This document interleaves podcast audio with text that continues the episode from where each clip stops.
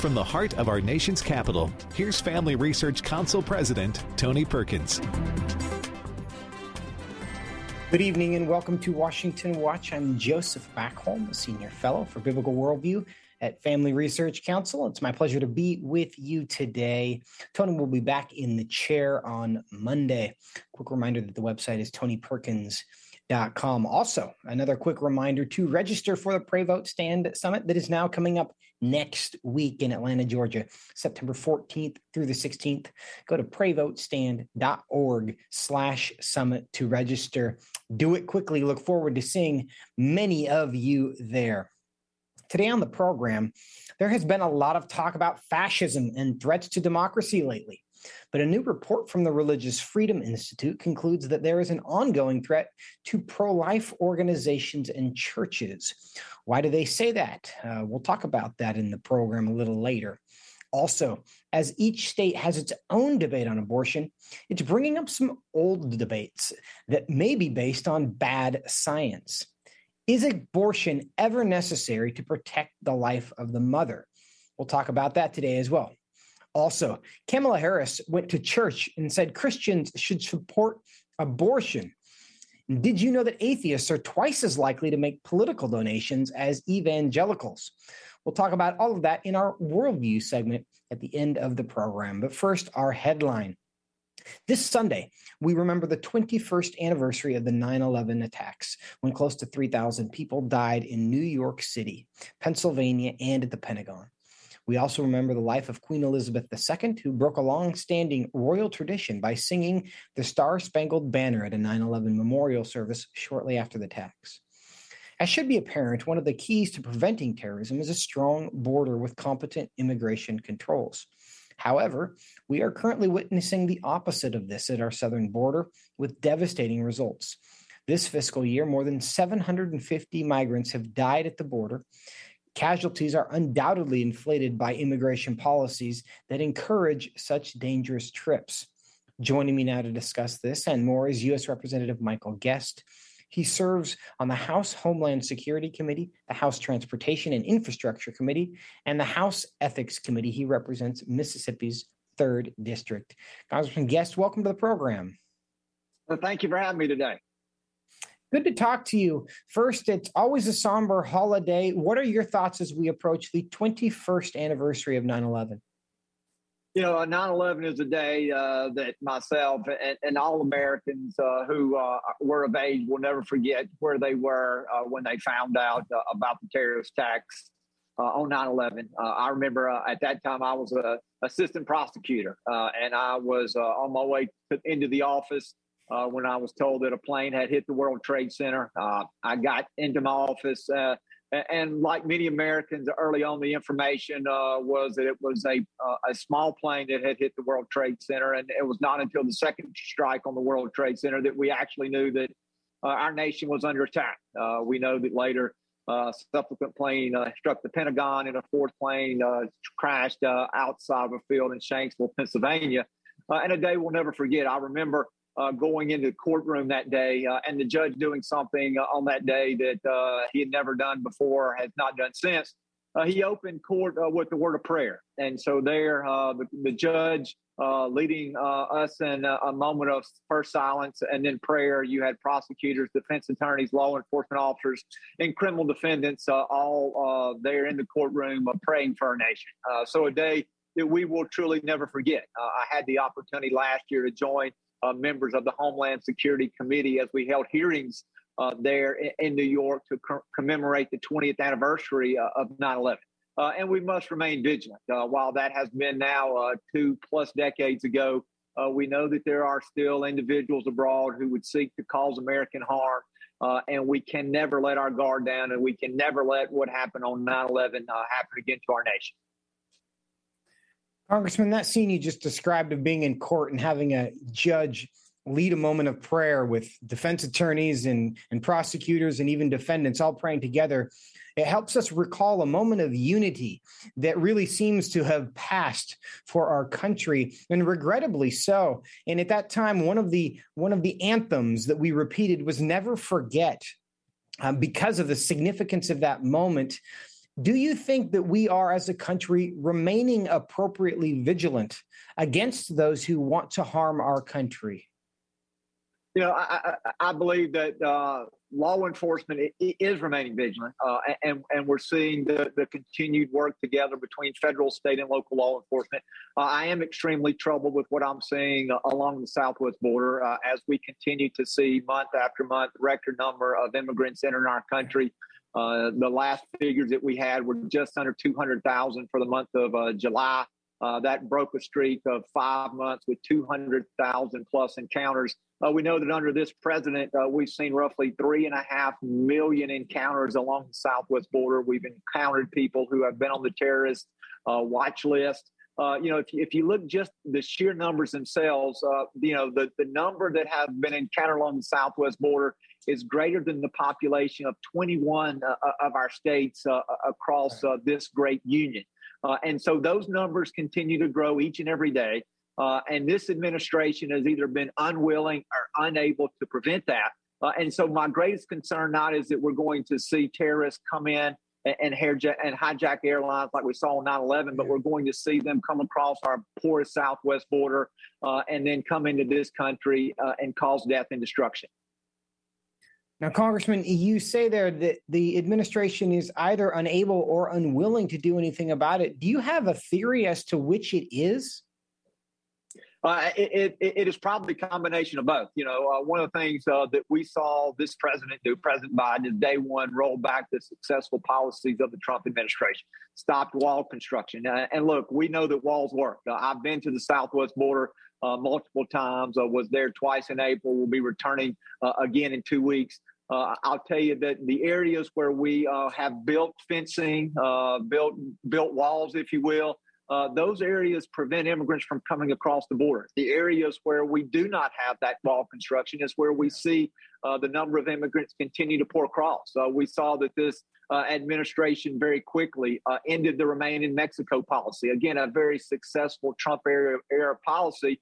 Uh, and they are doing everything within their power to end Title 42, which allows us to very rapidly uh, return back to their uh, native countries, uh, immigrants who come across the border. And, and so this administration has seen a record number of immigrants.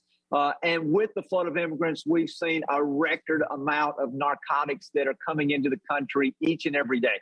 Uh, we only uh, intercept the tip of the iceberg of narcotics that were seized last year, fiscal year 20 21, uh, we seized over 2.6 billion, billion with a B, dosage units of fentanyl and over 17 billion dosage units of, of methamphetamine. Uh, so we continue to see drugs pour into our country. We continue to see unvetted aliens come into our country. Uh, and it is just a matter of time until we see that we have something occur along the lines of 9-11 because we are unable to secure and vet those individuals secure our borders and vet those individuals coming into our country and that is, of course, the nightmare scenario that, that we can draw a connection between the porous border and additional terrorist deaths. We know that there are deaths happening, both in migrants and the results of the drugs that are coming into the country through the border. Uh, but th- we do not want to see another terrorist strike. And that is, of course, the concern. But now we're seeing the crisis at the border uh, begin to impact states that are not on the border. And that is due in large part because uh, Texas Governor Abbott has made news by busing people who enter his state illegal to cities that had previously declared themselves to be sanctuary cities. But they aren't enthusiastic about what Governor Abbott is doing. Here's DC Mayor, Mayor, excuse me, Muriel Bowser. Let's play clip one. Today, I'm providing a situational update on the ongoing uh, humanitarian crisis that's taking place in our city. Uh, as a result of the actions of, govern- of the governors of Texas and Arizona, anybody in my position uh, likes likes to know what the environment is. Unknowns are bad. And what we're dealing with is a big unknown. Uh, and it's an unknown that's being imposed on us and here also is Chicago Mayor Lori Lightfoot. Let's play clip three. It is absolutely un American. And I urge him, he professes to be a Christian. This is not the Christianity and the teachings of the Bible that I know. Now, Congressman Guest, uh, what's your reaction to these mayors? They have declared themselves sanctuary cities, but now that they're being asked to be a sanctuary, uh, they don't seem to be enthusiastic about that. Uh, they don't, and I hope the comments that we just saw were directed at the president of the United States, uh, not the governor of Texas. Uh, the president of the United States, he is the one that has caused this crisis, and they need to make sure that they call him out uh, for uh, the mayor of Washington, D.C., to declare a public health emergency over the, the few number of immigrants uh, that have been uh, dropped off there in Washington, D.C. Is really comical. What these mayors need to do is these mayors need to join with Republicans and call out this president and, and, and demand that this president secure the border. This should not be a problem that the state of Texas and Arizona and New Mexico I think what we see is what the Texas governor is doing is he is making every community a border community. And these mayors are having just a small fraction of what we are seeing uh, occurring uh, in our in our southwest uh, uh border communities. Uh, and so they need to call and the balls and strikes, and they need to call this president out. This is not something that has been caused by Governor Abbott. This problem has been caused by President Biden and they should work with Republicans to make sure that he knows and make sure that we demand that he secure and close the border. Congressman, Guest that that raises a good question because not every state on the southern border is a red state. California borders Mexico as well. Is that border more secure? Why do we not hear about uh, the, migration happening at the California border?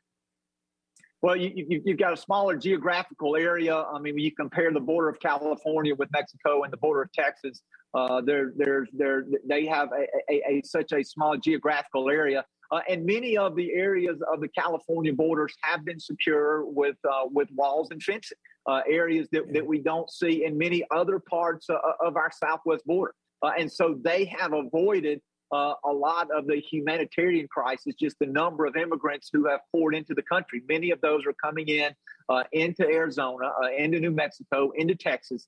Uh, and, and, then uh, these governors are, are, to alleviate some of the, the, the, the, the stresses on some of these communities. Uh, are, are choosing to relocate these areas in other places, New York, Chicago, uh, and other areas, Washington, D.C. And now we see that these mayors are now complaining about that. And so, again, they are suffering just a small fraction of, of what we're seeing along the southwest border.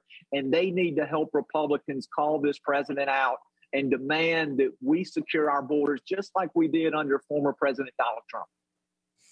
And to that point, do you think that sharing the burden of the border crisis will get some Democrats to pressure the White House to f- solve the problem?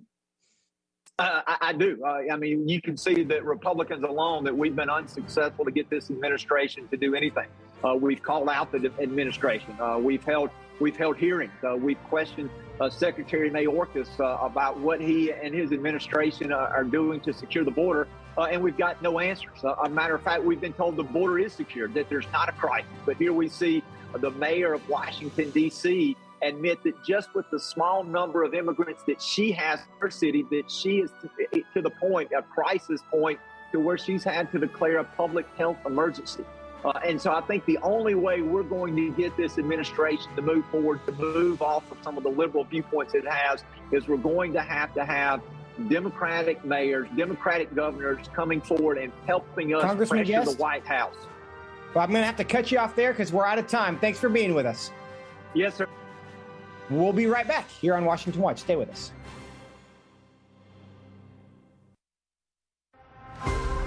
Would you like to spend consistent time in God's Word? Then join Family Research Council on an exciting journey through the Bible. FRC's two year Bible reading plan helps you to approach daily Bible reading intentionally. You will dive deeper into the nature of God and how His Word speaks into cultural issues of today. All wisdom comes from God, and He has given us the Bible as a way to understand the world. His Word is necessary in our lives, so much so that Christ said, We are to live on every word that comes from the mouth of God. He calls it our daily bread because we need it daily to sustain us and nourish us spiritually, just like food does physically. Start this adventure today with Family Research Council. When you sign up, we'll text you with daily passages and questions that help prepare you for conversations with your friends and family. To begin this journey, visit frc.org/bible.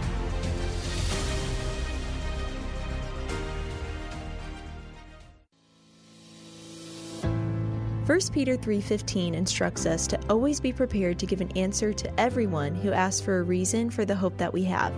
The mission of FRC's online Center for Biblical Worldview is to carry out that verse by training Christians to advance and defend the faith in their families, communities, and the public square, as now more than ever, we need to be grounded in the truth of God's Word. The Center for Biblical Worldview provides amazing written resources for a wide range of relevant issues, including biblical stances on voting, religious liberty, abortion, marriage, and sexuality. Each of these topics comes as a free downloadable PDF version, abbreviated version, and Spanish translation, along with a prayer guide. To access this written series or to sign up for the Center for Biblical Worldview's monthly newsletter, visit frc.org/worldview.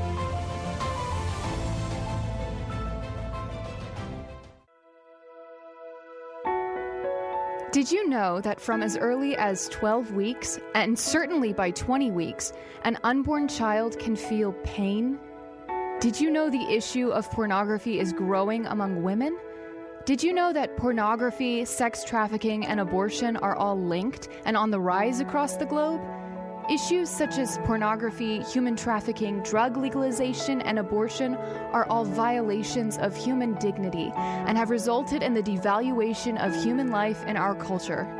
Family Research Council stands firm on the principle that every life has value, ought to be respected, and has been designed for a unique purpose. Educate yourself on the harms of pornography, human trafficking, and abortion so that you can offer hope and help. Learn more at frc.org forward slash life.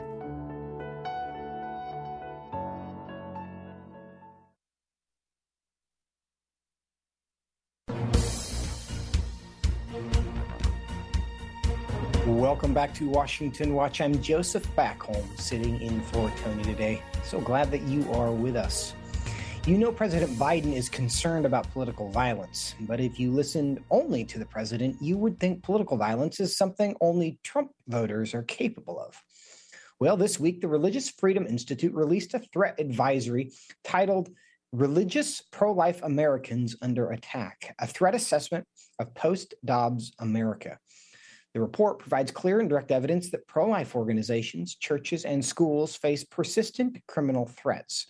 Despite these ongoing dangers, there have been few arrests.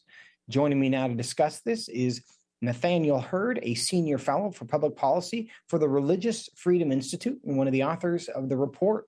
Nathaniel, welcome to Washington Watch. It's good to be with you, Joseph. Thanks for having me.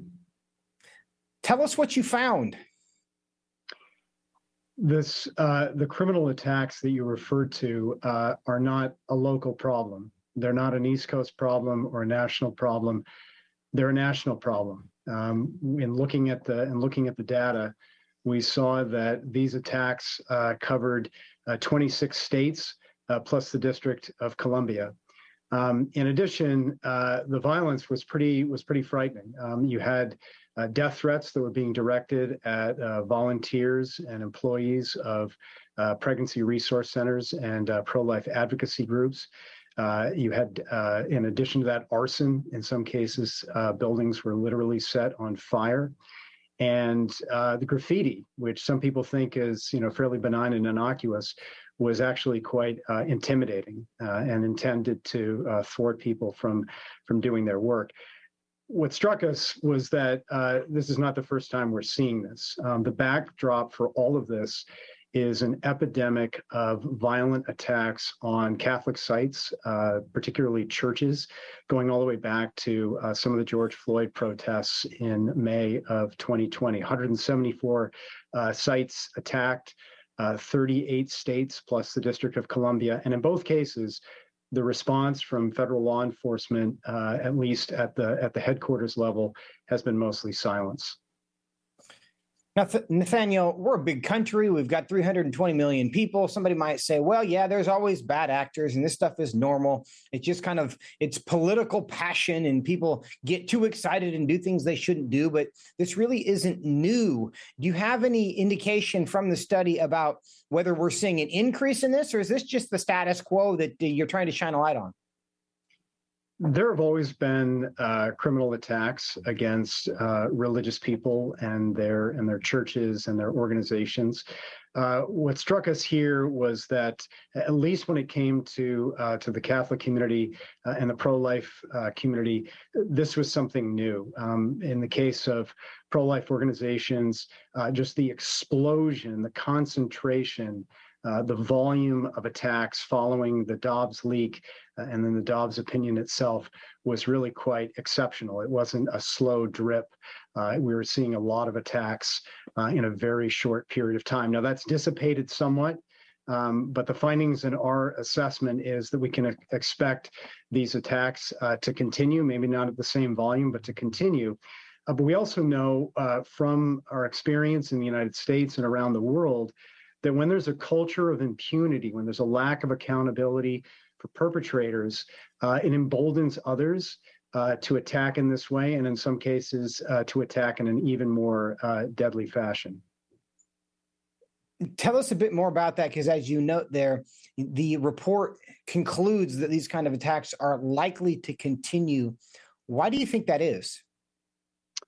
Uh, if potential criminals know that uh, if they uh, carry out these kind of uh, attacks, if they engage in this kind of violence, that uh, federal, state, local, and county law enforcement uh, will investigate them, will prosecute them, will convict them, and uh, and and they'll end up in jail.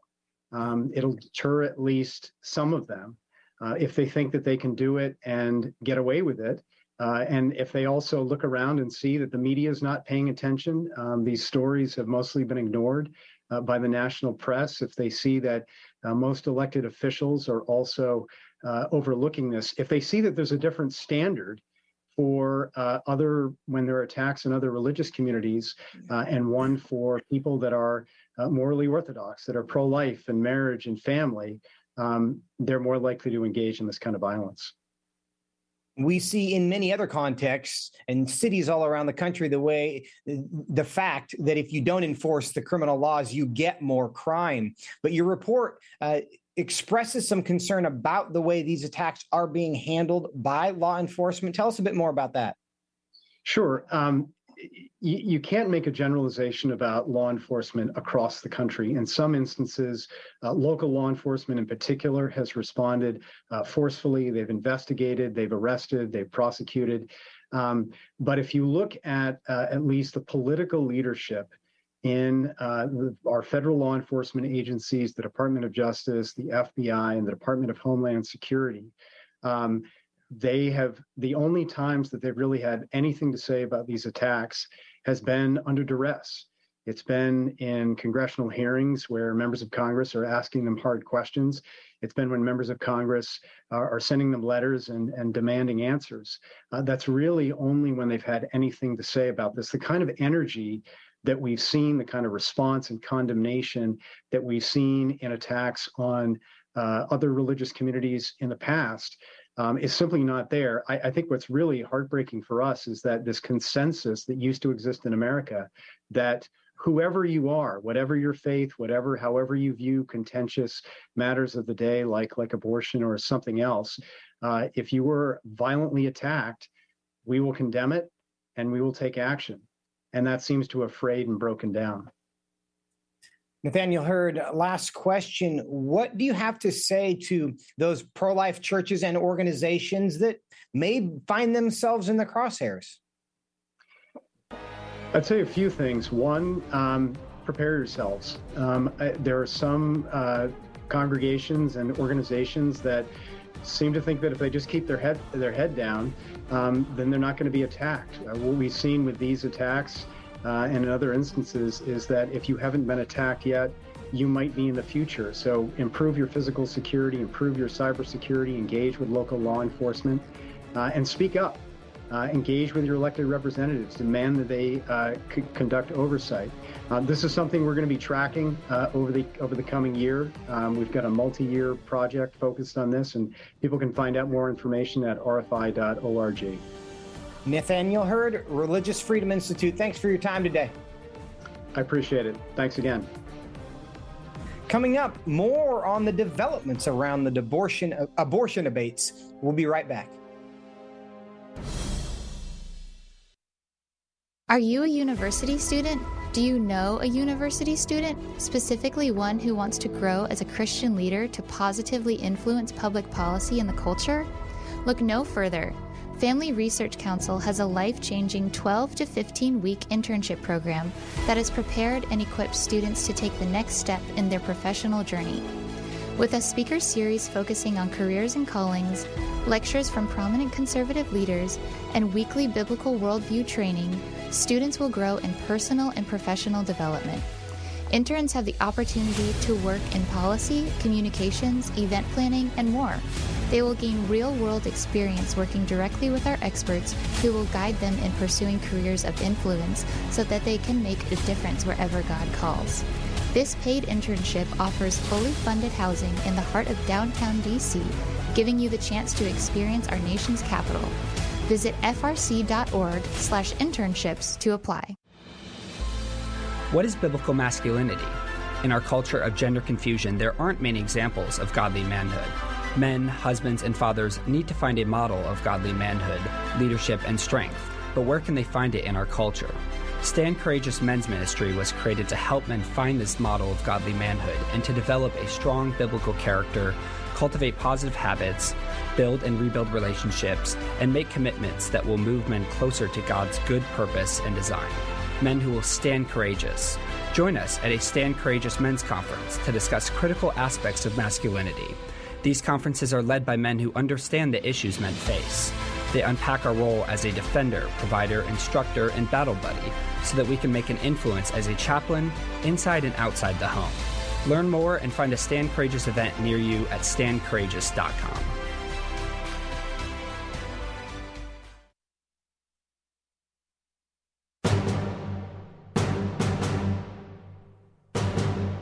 Welcome back to Washington Watch. I'm Joseph Backholm sitting in for Tony. The website is tonyperkins.com. As the nation continues to react to a post Roe landscape, each state is having its own debate over abortion. In South Carolina, the legislature is currently debating a bill that would protect life at conception. And one of the debates has to do with whether there should be exceptions for the life of the mother. It turns out the idea that abortion could be necessary to save the life of the mother may be a relic of the 1970s medical knowledge. Joining me now to discuss this is Joy Stockbauer. She's a policy analyst for FRC's Center for Human Dignity. Joy recently published an article at the Washington Stand on this topic with the headline States are ready to stop pretending that abortion can save lives. Joy, good to see you today. Thanks for having me a little context here for this debate. Just give us a quick update on what's happening there in South Carolina. Sure. So, South Carolina's House um, had introduced and passed a great bill that was a life at conception bill. Um, but now the Senate has sent it back to the House as just an amendment to the state's already existing six week protection. And this bill is somewhat hung up in the Senate. They're debating it. They haven't just accepted the version that's come over from the House. But one of the things that's unique about this bill, and you point this out in your article, is the fact that it does not contain a, an, an exception uh, for the life of the mother. Why do you think this is significant? Well, this is a great update from uh, existing life of the mother exceptions that other pro life protections have, because the life of the mother exception of the past implies that an induced abortion is ever necessary to save a mother's life. And this is just not true. And tell us, I mean, that that's going to be shocking to a lot of people who hear that because they imagine these situations where, and, and we've heard about these situations where women die in childbirth, and they they that is something that happens in the past. It happened much more uh, frequently when our medical medical technology was not as developed as it is. But why do you say that it is never necessary uh, to save the life of a mother? There can be times where medical treatments are necessary um, to save a mother's life in a medical emergency. But in these cases, ending a pregnancy by a premature delivery is an option that allows for doctors to treat both of their patients, both the pregnant mother and the child, without intentionally ending the life of the unborn child. Now, in your article, you make a distinction uh, between a, a medical treatment that ends up resulting in the life of the mother and an abortion intended to end the life of the child. Why do you think that distinction is important? I think it's important to note the distinction between intentionally ending the life of an unborn child um, and an um, an unfortunate circumstance where the unborn child is unable to survive because they've been born too prematurely. This is a tragedy, but abortion is a tragedy that is caused by intentionally ending an unborn child's life. It's important to note the distinction in the intentions. Yeah. Well, it seems that in South Carolina, this argument has been persuasive because the legislation that passed the House did not contain an exception for the life of the mother was that a sticking point in the House, or is this a, an argument that has essentially prevailed? Um, the abortion lobby is doing everything that they can to convince women that um, pro life protections will be dangerous for them. But this is just not true. Abortion is not needed to save a mother's life. Abortion is not health care. It is intentionally killing an unborn child. Um, and we need to be doing our best to make sure that legislators know this and are ready to defend life when their opportunity arises. Now, one of the other sticking points on the pro life side, uh, when it comes to these, whether it's 15 week bans or six week bans or or from conception, like we're seeing here in South Carolina, is whether there should be exceptions in the cases of rape and incest. Now, that issue uh, appears to be a ongoing debate there in South Carolina. What's the latest on that? Why should the legislature in, in South Carolina pass a bill without those exceptions? Well, there never needs to be an exception to a pro life protection that allows abortion to occur in any circumstance. Um, the right to life is inherent to being a human being, and all unborn children deserve to have that right to life respected. That doesn't change dependent on the circumstances of conception. Do you believe that the majority of the of the Senate there in South Carolina is going to be persuaded by that argument? Is that an argument that's a winner to the, at this point? Do you think? I think that even in cases where it's not um, a popular argument, it's important to continue educating our fellow pro lifers on why it is important to protect life regardless of any exception or any difficult circumstance that has um, arisen around the pregnancy. Joy, do you have any indication about a schedule there in South Carolina? I do not at this time. It remains to be seen. Okay. How many other states have adopted the position that South Carolina has where there is no exception uh, for the life of the mother? Is that a, are we on, are we in the beginning of seeing states adopt that, or is that a trend already? If South Carolina were to pass the House um, version of this bill, they would be the first state to pass a pro life protection that does not use the standard life of the mother exception. So that would be a great step forward for the pro life movement to understand that there are no circumstances where abortion is necessary, not even in medical emergencies. This is a great illustration of just how uh, specific and personal the abortion debate is going to be in each state that encounters this, and how in every state, depending on the climate of that state, the legislature of that state, the population in that state, you're going to see every debate over abortion be very particularized. Joy Stockbauer, thanks for joining us today. Thank you for having me. We will continue to track that because we're going to have these debates all over the country for a very long time. Coming up is our worldview segment. Why is it that atheists give twice as much money to political campaigns as white evangelicals? We'll talk about that and other things when we come back. Stay with us.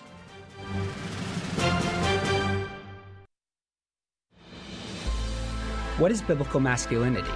In our culture of gender confusion, there aren't many examples of godly manhood. Men, husbands, and fathers need to find a model of godly manhood, leadership, and strength, but where can they find it in our culture?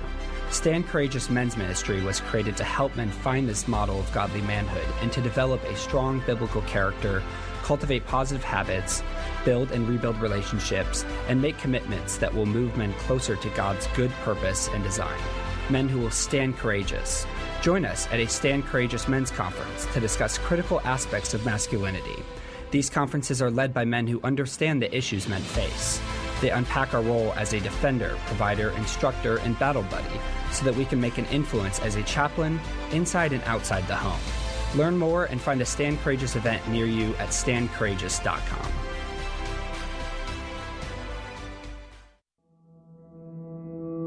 With the increase in tech censorship of conservatives and Christians, Family Research Council created a tech subscription platform to be sure we don't go completely dark due to censorship.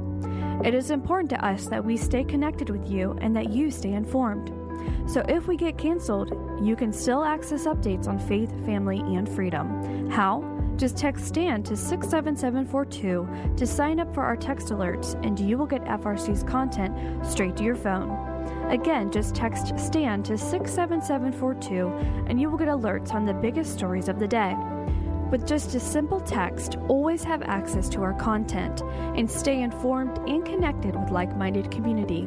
Text STAND to 67742. That's STAND to 67742.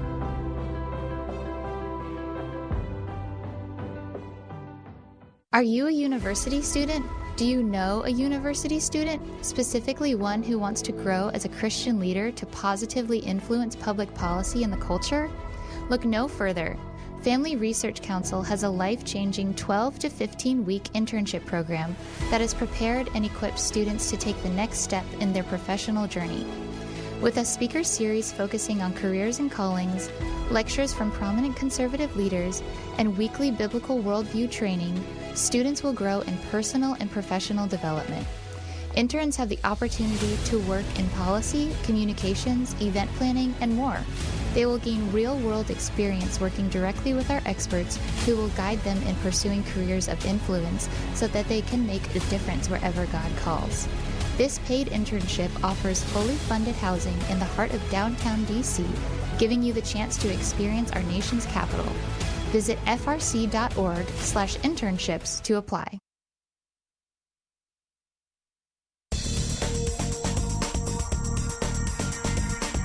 Welcome back to Washington Watch. I'm Joseph Backholm, sitting in for Tony. Tony will be back in the chair on Monday.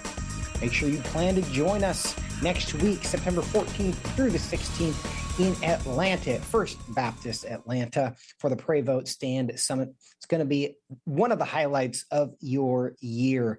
Go to prayvotestand.org slash summit for all the details as well as registration. That's prayvotestand.org slash summit. Promise you're going to learn a lot if you show up, and I hope you do.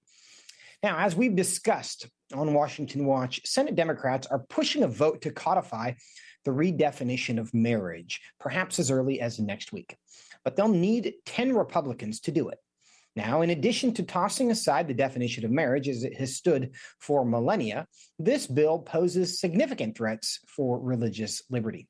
Joining me to discuss the threats as well as the worldview implications of all of it is David Closson, the director of the Center for Biblical Worldview. David, good to see you. Hey, good to see you as well, Joseph.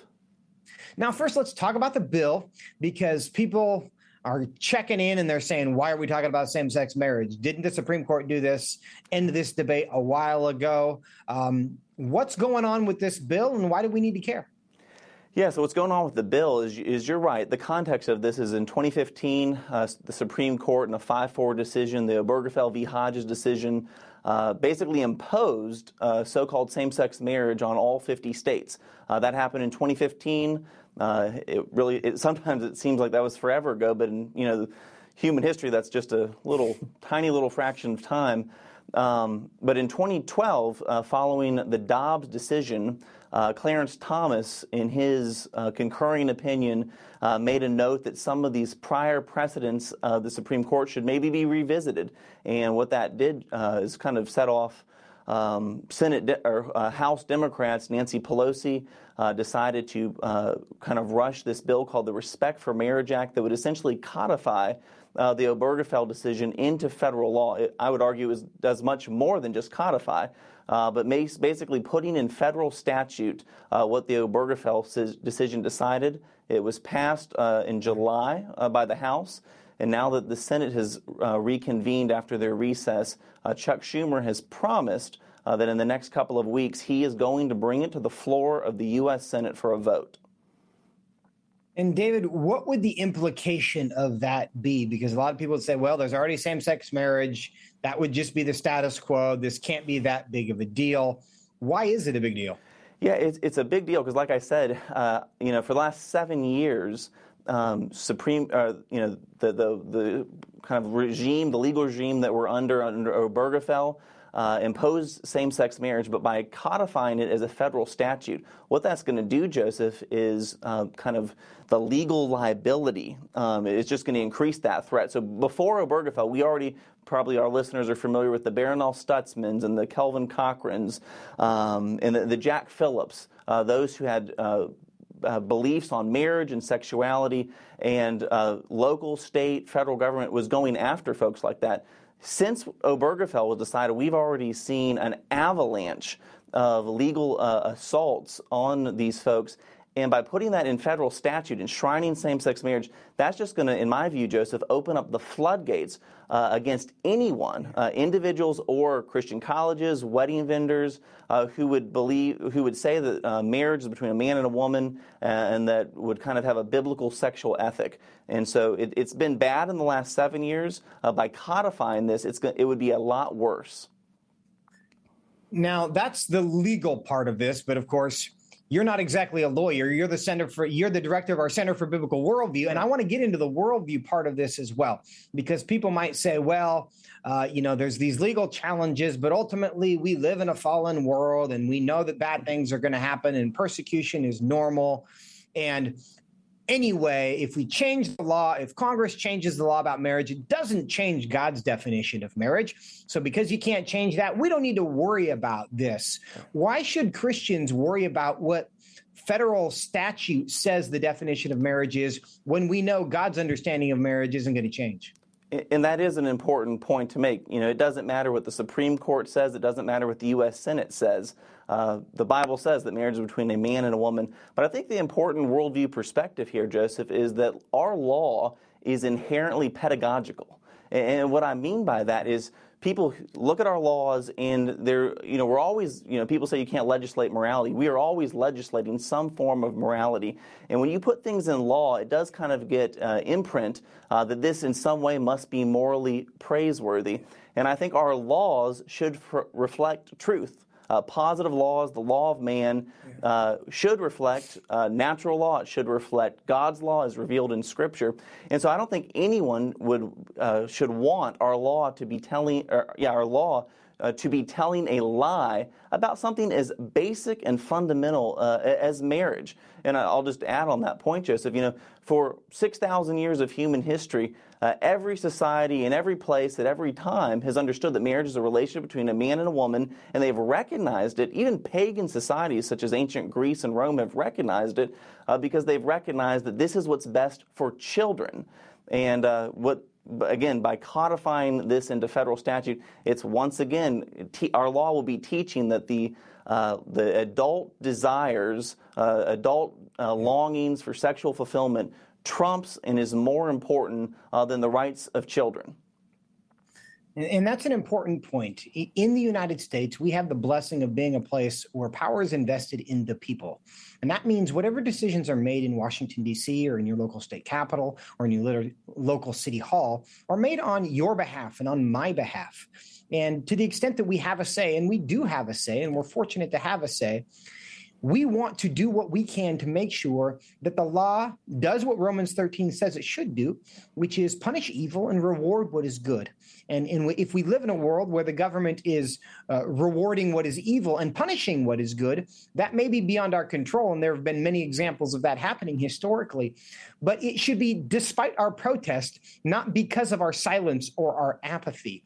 And so it's one of these things where we want to make sure that our voice is heard in our the pressure that we exert, the the place where we put our thumb on the scale, that we do put our thumb on the scale. And when we do so, we do it in the right direction, understanding that God would be pleased with the, the with the pressure that we are exerting.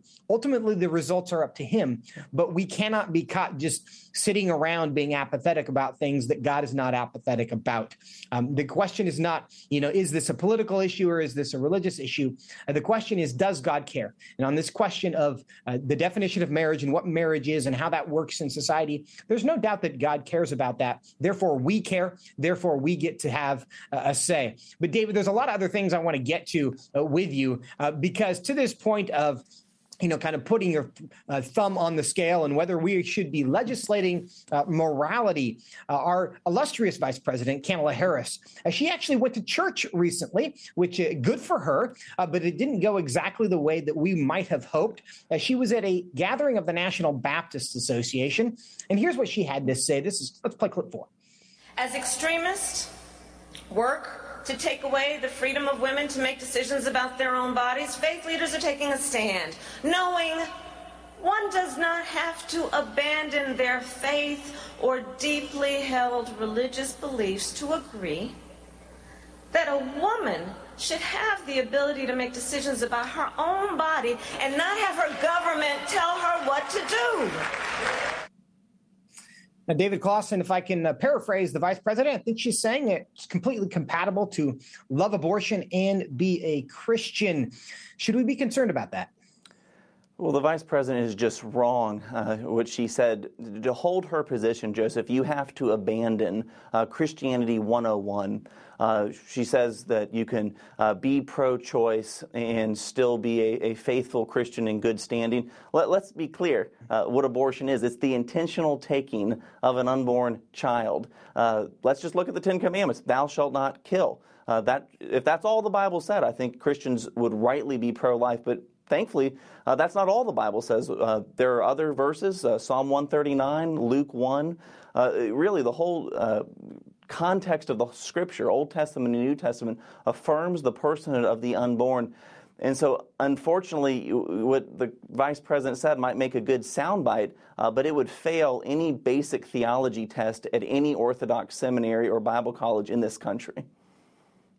And one of the points that she made there is women you can be a Christian and believe that women have the right over her body. And there's this assumption there, and I'm going to continue to beat this drum that when we become Christians, one of the fundamental things that we must embrace is the idea that I don't belong to myself, that you don't belong to yourself, that we are bodies, that we present our bodies as a living sacrifice. So this idea that we have control over ourselves is, a, is an inherently anti-Christ uh, position. Now, that's a very offensive thing to say in a culture that provide that, that prizes autonomy above almost everything else. But that is one of the fundamental claims of the gospel. In addition to needing Jesus for redemption of our sins, because of that, we don't belong to ourselves. We are slaves to Christ. But David, uh, it should be noted that this happened in a church. She was making overtly political arguments in a church. Have you seen uh, the cries, uh, the the concerns over the theocracy that our vice president is creating in that church by combining politics and religion? Yeah, it's incredible, Joseph. It doesn't seem that the New York Times or Washington Post or anyone in the mainstream media is upset by these remarks. Um, you know, it's not that long ago, I think maybe three or four years ago, when the incumbent uh, Vice President Mike Pence spoke to the Southern Baptist Convention. And uh, if you recall, again, it wasn't that long ago, he was widely panned for conflating uh, church and state. Uh, the leaders of the Southern Baptist Convention who had invited him uh, to just give an address, uh, they were ridiculed. The vice president was ridiculed. And all of a sudden, you started hearing calls of, oh, look, there go those right wing evangelicals trying to impose a theocracy, a Christian nationalism. Uh, it's intriguing that we haven't heard any of those, uh, you know, fears raised about uh, the, the, current vice president addressing another gathering of denominations. It's, it's a complete hypocrisy, of course, um, but it does speak to the fact um, and uh, well, I, let me just, I would want to also add, you know, just I don't object to her speaking to pastors. I think our, our, our religious leaders and pastors should hear uh, from our elected officials. Uh, but the double standard in this case um, yeah. is very noticeable. And the reason that's noteworthy is because we do hear accusations of Christian nationalism, and and it and it's also true from our perspective. Again, biblical worldview. We don't want to um, invert the hierarchy. We know that we are, whatever our political positions are, must be an expression of the gospel. And we have to make sure that the gospel is primary, that we aren't first, whatever our political allegiance is. We're first pro God, and then everything flows from that. What he thinks, we think, and that informs what we think about about the world. But of course, uh, people like you and I are often accused of Christian nationalism because we would dare make an application of the gospel to what's going on in the culture to a quote unquote political issue the fact that that allegation will never be made uh, with a speech from uh, Vice President Harris is just evidence that they're not sincere when they're concerned about uh, Christian nationalism and, and people co opting the gospel for religious purposes. The reality is they just don't like your position and my position. So they want to make you be quiet and they're going to try to shame you into silence. But they're not sincerely concerned about a theocracy. And it's important that we graciously and courageously just carry on and just let the noise be the noise and continue to do what God wants us to do. But one other issue, David, before we get out of here, uh, a study from Harvard University's cooperative election study found that atheists, and I think this might be related to our last discussion, atheists are actually twice as likely to give money to political campaigns than white evangelicals. Uh, does this um, disrupt the narrative that white evangelicals are all Christian nationalists? And the numbers, let me say, 50% of, uh, and this is as of 2020, uh, 2020 is the year, yes. 50% of atheists had given to a, a political campaign, 26% of white evangelicals. What does this mean? Yeah, and that patterns hold hold through a lot of different election cycles. Oh, just put it uh, succinctly, Joseph, worldview, uh, uh, I would say giving is indicative of worldview. And a lot of uh, atheists who are not Christians, who don't have the understanding that Christ is Lord, uh, are going to think that politics is ultimate. Politics is the most important thing in the world. And I'm actually not surprised that those who don't have a biblical worldview are going to put that uh, sense of ultimacy into politics. Now, in the same breath, I want to say Christians are some of the most generous people in the world. I, did, I pulled up some stats, Joseph. Uh, Christians, uh, 62% of those who are in religious household uh, regularly give to charity, where it's 46% of non-religious. Um, and in 2016 was the number I found. 122.94 billion dollars uh, was given to churches and other religious institutions. So Christians are giving, uh, but maybe they're just giving to different things rather than uh, just simply politics. And I think that is an overflow of worldview. If you believe Christ is Lord, you believe His church is uh, the most significant institution here, uh, it makes sense that more of your uh, charity dollars would go to those institutions rather than political campaigns and elections. Although I would say I think you should do both. Uh, yeah. But I think this stat is revealing. And I think it's true that uh, white evangelicals and atheists have something in common in that we all understand there's something wrong in the world and we want to fix it. Yeah. But to your point, to that, in the data I saw, $131 billion in 2020 given just to churches, and that doesn't count all the other philanthropy that goes outside yeah. the church. Uh, that comes from Christians who understand that politics is not the ultimate solution. Atheists, however, have nowhere else to go. They can't turn to God and the church and the gospel to solve things. So it's ultimately their tithe. Where does their tithe go to? To their God. Who is their God? Their government. So they're very likely to give to their God in the hopes that their God can solve the problem. So I think that, in part at least, explains uh, why they give so much money to political candidates. But David, we're out of time. Thanks for being with us today. Thank you, Joseph. And friends, we thank you for being with us today as well. Been great to be with you. Have a great weekend. We will see you on Monday. But until then, fear God and nothing else.